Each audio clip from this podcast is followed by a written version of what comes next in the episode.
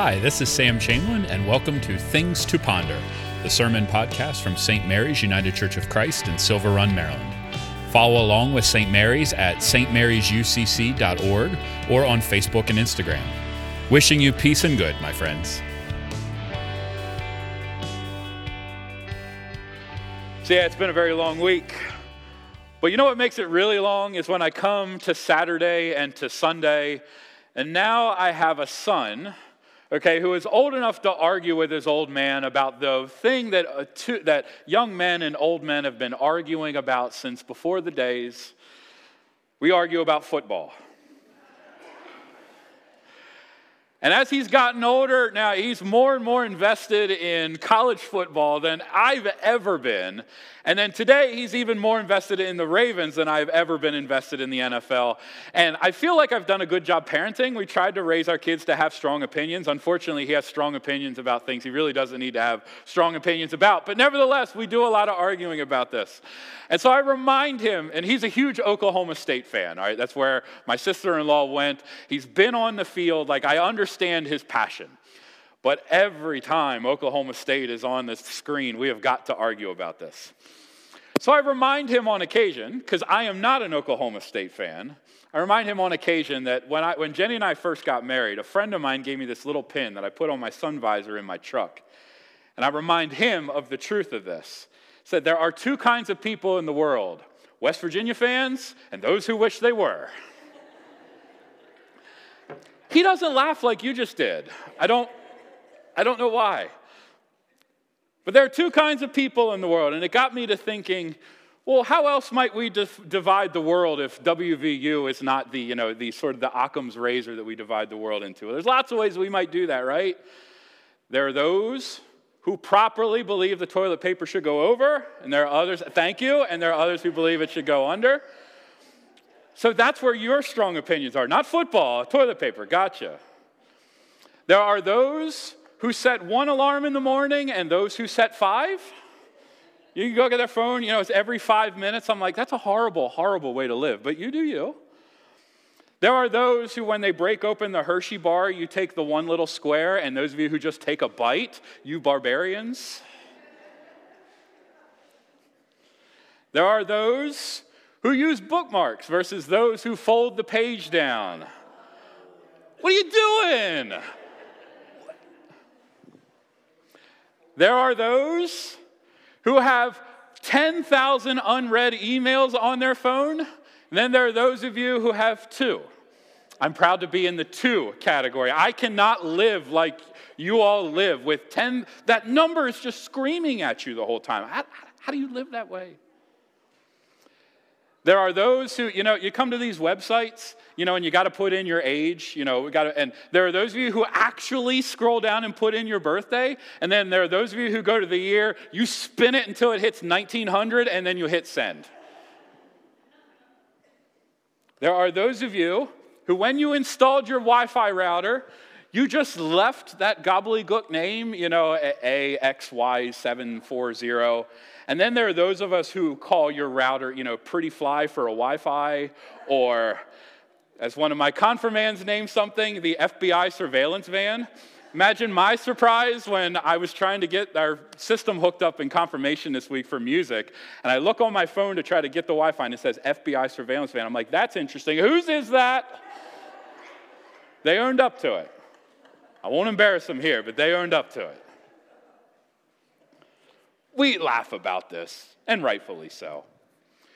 But when it comes to how we view faith, morality, justice, we do this as well. We, there are two kinds of people in the world.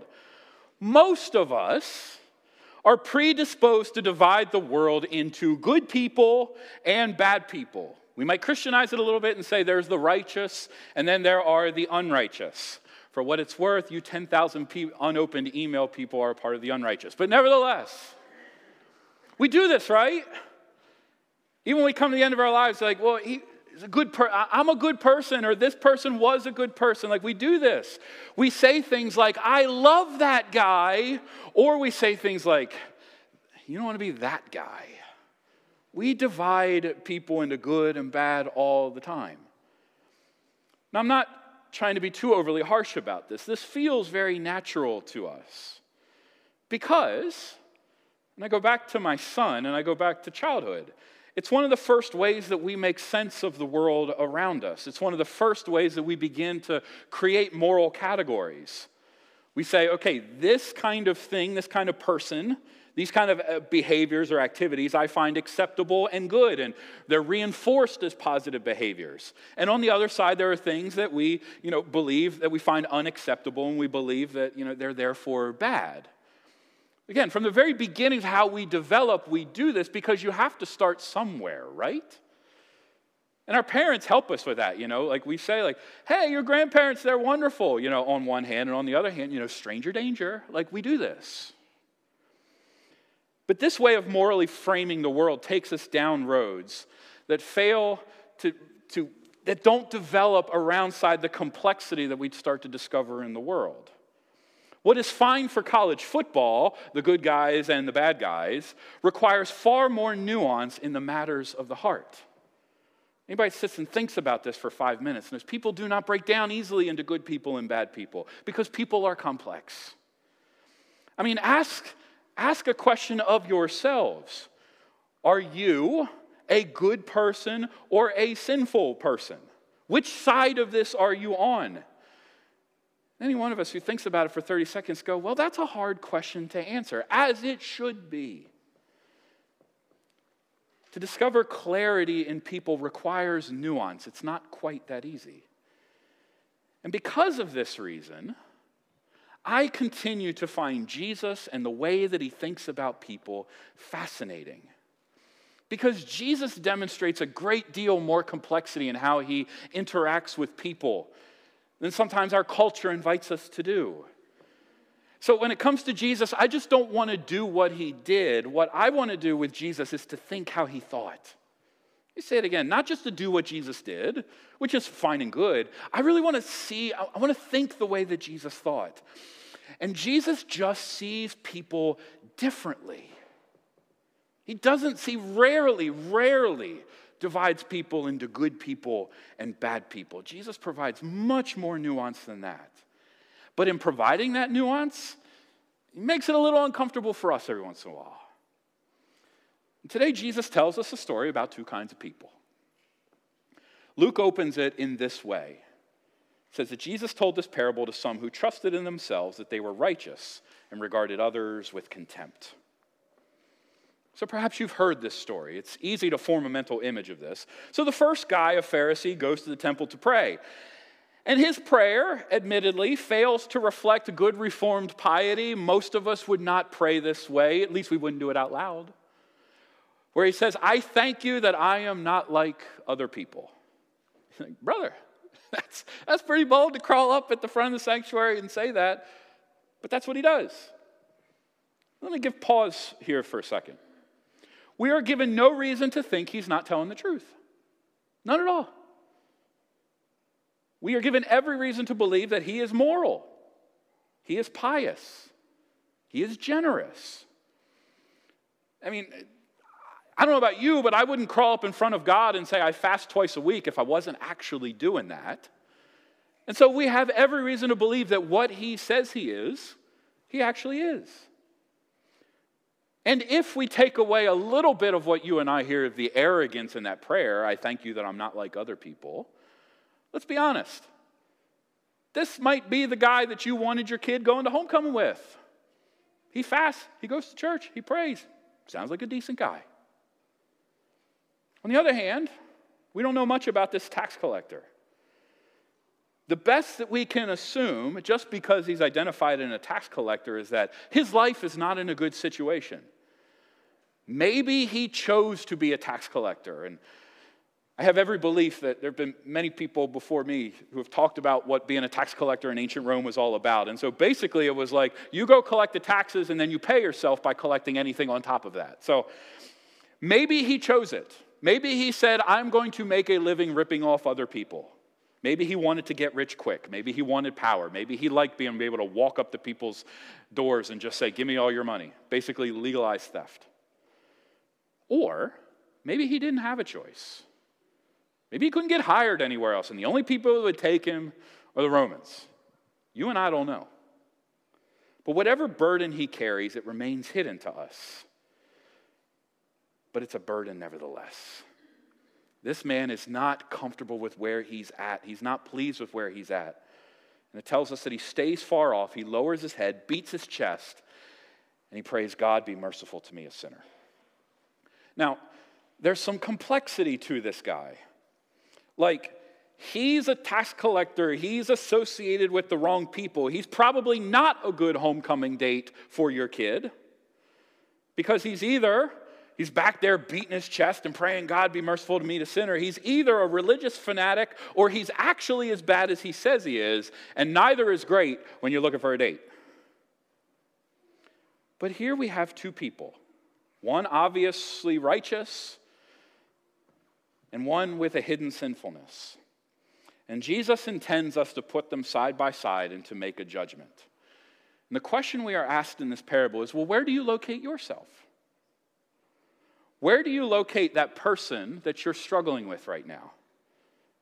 Maybe it's a family member, maybe it's somebody at work, maybe it's, you know, somebody that just historically you just don't get along with. Where do you put yourself in this equation and where do you put that person? Where do you locate that person who has different beliefs than you, a different worldview than you? The longer you sit with it, the harder it becomes.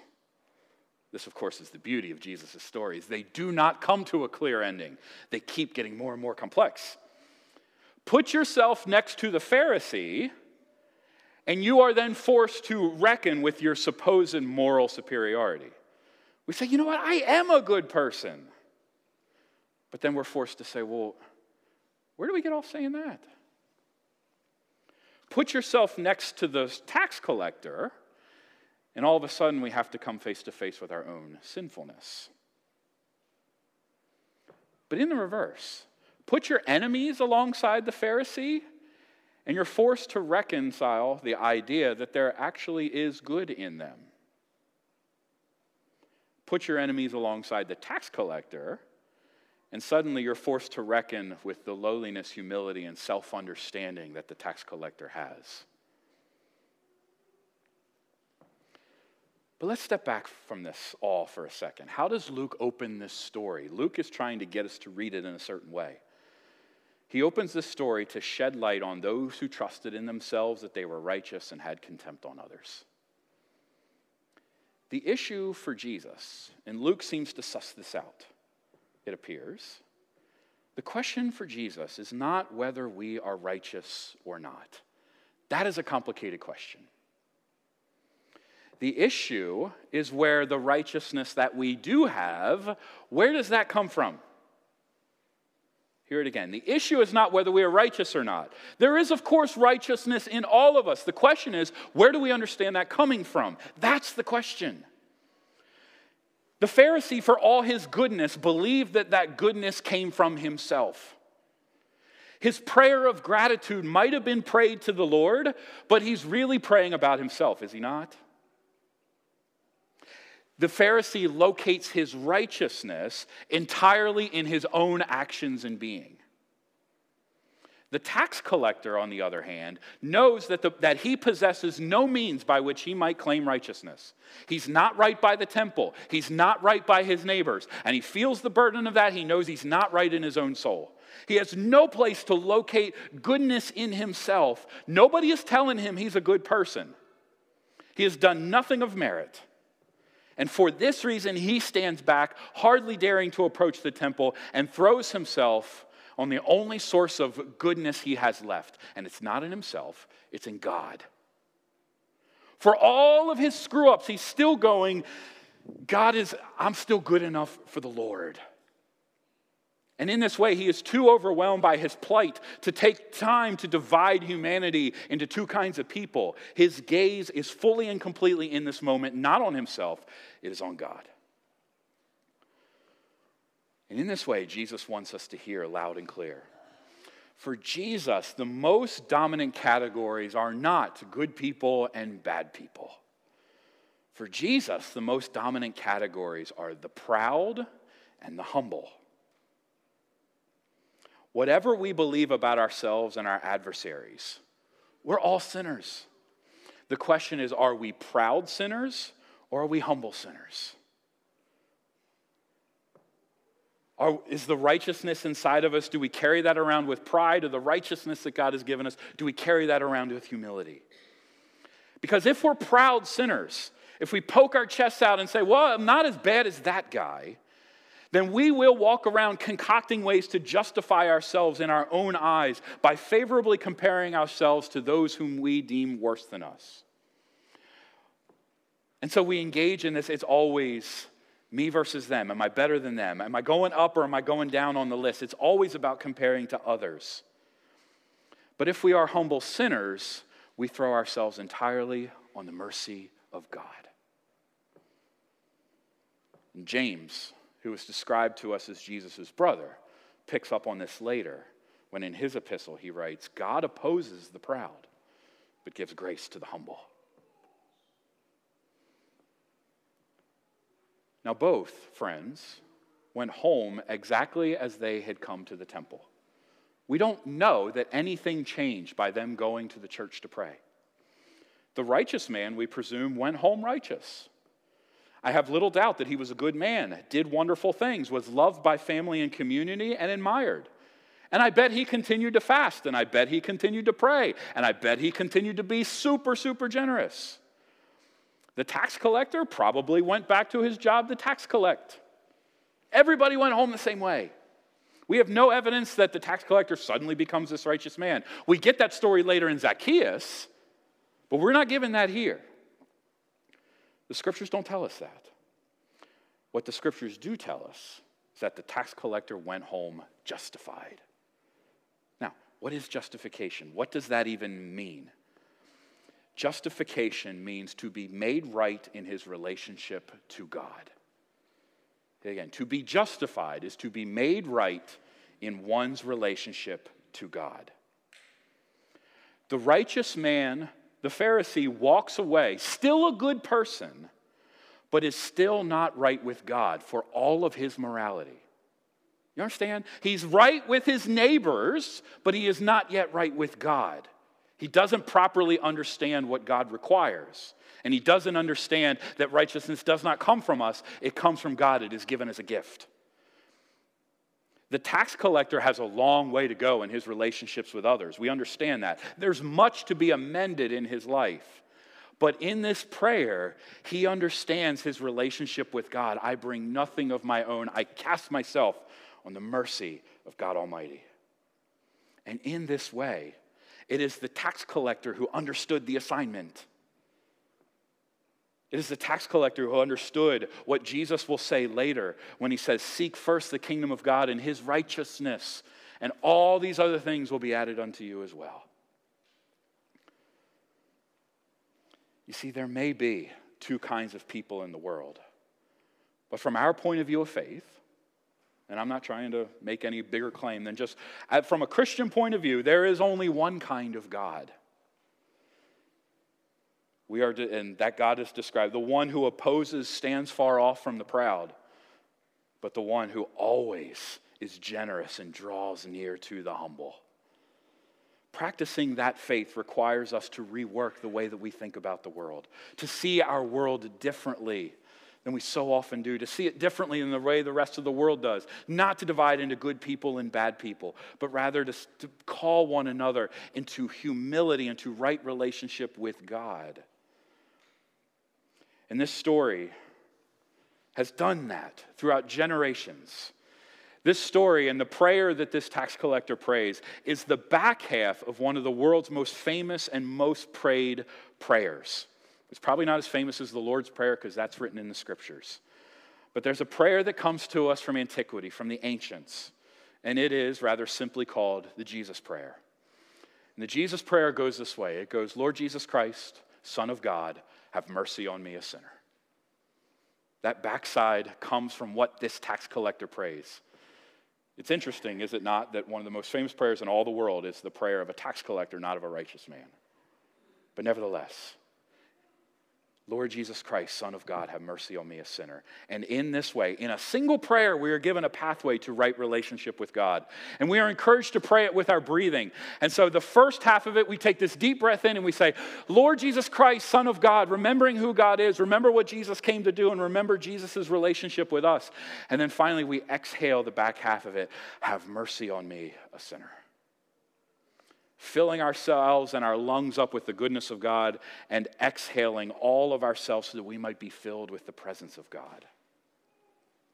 Lord Jesus Christ, Son of God, have mercy on me, a sinner. And the one who can pray this and who makes that in and out flow, the person who prays this is the one who, like the tax collector, is made justified before God, who understands the assignment that our goodness comes from God alone. And we simply pray for God to increase that goodness in us because there is good in you and me. Whether we are a good person or a bad person, wherever we put ourselves on that scale, there is goodness in you and me, and there is much that is to yet be made good. Yes, there's sin in our lives. Well, we haven't yet been fully formed. Thanks be to God, we have a ways to go. And the good that we find in ourselves, well, it's a gift from day one, and it is still a gift. So let's locate that goodness where it belongs, not with, look how good I am, but to understand that all of that goodness is God's presence in me. And when we start to see ourselves in that light, we also start to see our neighbors in that light as well. Whatever goodness in me is a gift. Whatever goodness I can see in another is a gift as well. And every time we look into the eyes of somebody that we consider a good person or a bad person, we start setting them down, and we look them in the eyes and we say, That's God's child, and the good, there is goodness in there, and that goodness is a gift of God good or bad, righteous the, or unrighteous. We look in the eyes every time of someone who is both filled with God's mercy and in need of more. And in this way, we can pray for ourselves and we can pray for others. And so there are two kinds of people in the world those who look upon others with compassion and those who cannot. May we follow the way of Christ, who calls us not to be proud, to lay aside our own self righteousness, and to be filled with mercy as a gift all of our goodness being a gift of God Almighty.